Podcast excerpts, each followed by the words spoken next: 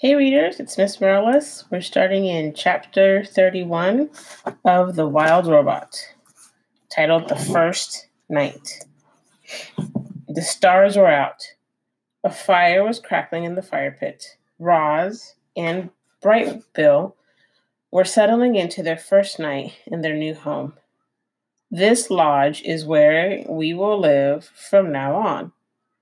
The robot plucked her son from his little woven nest and placed him on the floor. I hope you like it. The gosling did like it. He liked that it was big and warm and peaceful, and he liked knowing that the forest and the pond were just outside. He waddled around, peeping to himself and exploring every little corner of the lodge until it was time for bed. His mother carefully laid him on a soft cushion of moss, but he didn't want to sleep there. So she put him back in his little nest, but he didn't want to sleep there either. Brightbill looked up and said, Mama, sit. Roz sat down. Then he said, Mama, hold. Roz held him. The robot's body may have been hard and mechanical, but it was also strong and safe. The gosling felt loved.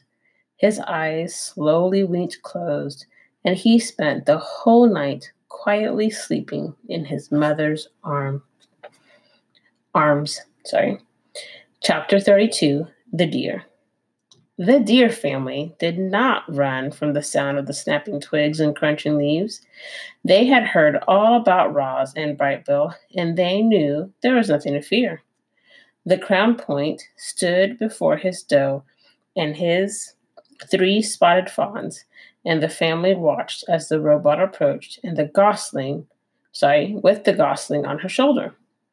Hello, dear. My name is Roz, and this is Brightbill. We are looking for a doe named Tawny. Crown Point moved aside, and the doe silently steps forward.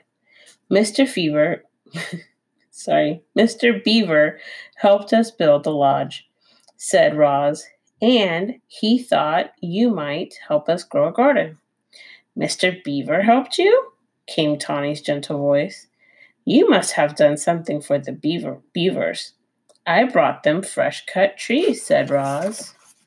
Tawny looked at Crown Point, and the buck slowly nodded. I will help you grow a garden, said the doe to the robot, if you will let my fam- family eat from it. The robot nodded in agreement and then she quietly led Tawny back to the nest. So it seems like they've kind of set up a, a barter system or an exchange system. The one does something for the other in exchange for something else. Chapter 33 The Garden. After inspecting the grounds, Tawny asked Roz to remove all the dried brambles and weeds and leaves from the garden area. She asked her burying friends and moles and the groundhogs to dig through the dirt and loosen the soil. And then she asked all the neighbors to do something rather peculiar. Please leave your droppings around the nest. The more droppings, the richer the soil, the healthier the garden. As you can imagine, Tawny's request got everyone's attention. The place was soon crawling with woodland creatures curious to hear more about the garden project and just like that, the robot was meeting her neighbors. The plan to help her make friends was already starting to work. There was a festive feeling around the nest that day. Animals were coming and going and chatting and laughing. After some pleasant conversation, each neighbor would choose their spot, leave their droppings, and be on their way, and always with a smile. We're happy to help, said two smiling weasels after finishing up their business. It was our pleasure, said a flock of smiling sparrows before they flew away. I shouldn't be much longer now, said a smiling turtle as he slowly made his contribution. As all this was going on, Roz walked around and thanked everyone. I'm not capable of defecating, she explained, so your droppings are most appreciated. Once the grounds were fertilized, it was time for the plants. Tawny brought Roz and Brightbill out to the lush meadow.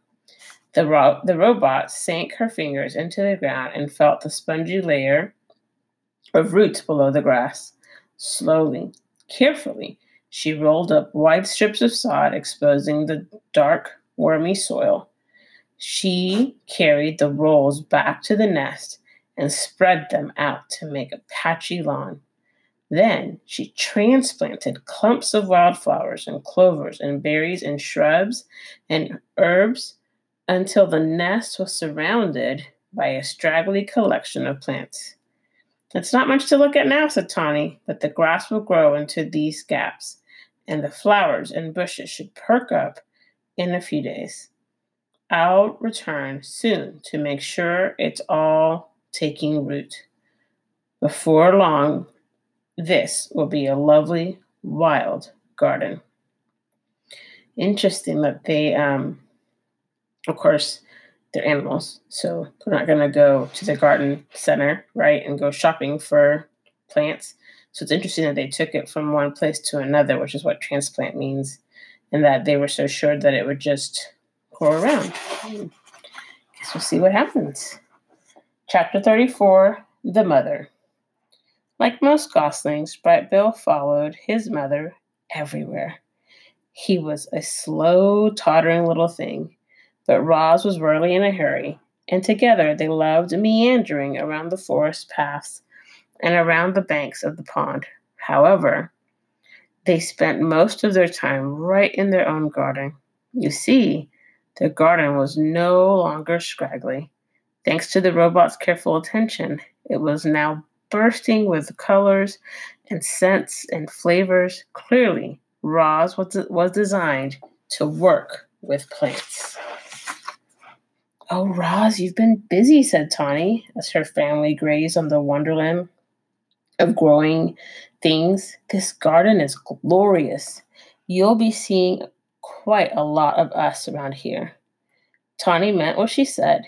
Each morning around daybreak, Roz and Brightbill would hear quite quiet footsteps around the nest, and there would be Tawny and Crown Point and their fawns, Willow, Thistle, and Brook, happily nibbling on the garden. The deer weren't the only regular visitors. The beavers became quite fond of gawning on a certain hardy shrub at the edge of the garden. Dig Down, the old groundhog, popped up to munch on berries. Broadfoot, the giant bull moose, came to chew on tree shoots. And of course, bees and butterflies were there every day, happily floating through the flowers. There always seemed to be friendly animals hanging around the garden. It was amazing how differently everyone treated Roz these days. Animals who once ran from the robot in fear now stopped by the nest just to spend time with her. The neighbors smiled and waved, and sorry, smiled and waved whenever Roz and Brightbill wandered past. And at the dawn truce, the other mothers were eager to share their parenting advice. Make sure Brightbill gets plenty of rest. A tired gosling is a cranky gosling. When the wind starts blowing from the north, you must immediately get Brightbill to safety. North winds always bring bad weather. You'll never be the perfect mother, so just do the best you can. All Brightbill needs is to know you're doing your best. No gosling ever had more a more attentive mother. Roz was always there, ready to answer her son's questions, or to play with him, or to rock him to sleep, or to whisk him away from danger. With a computer brain packed full of parenting advice and the lessons she was learning on her own, the robot was actually becoming an excellent mother.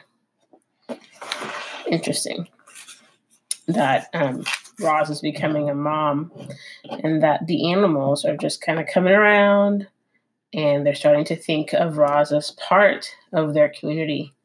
I think that's really neat. I'll talk to you guys next time. Bye, readers.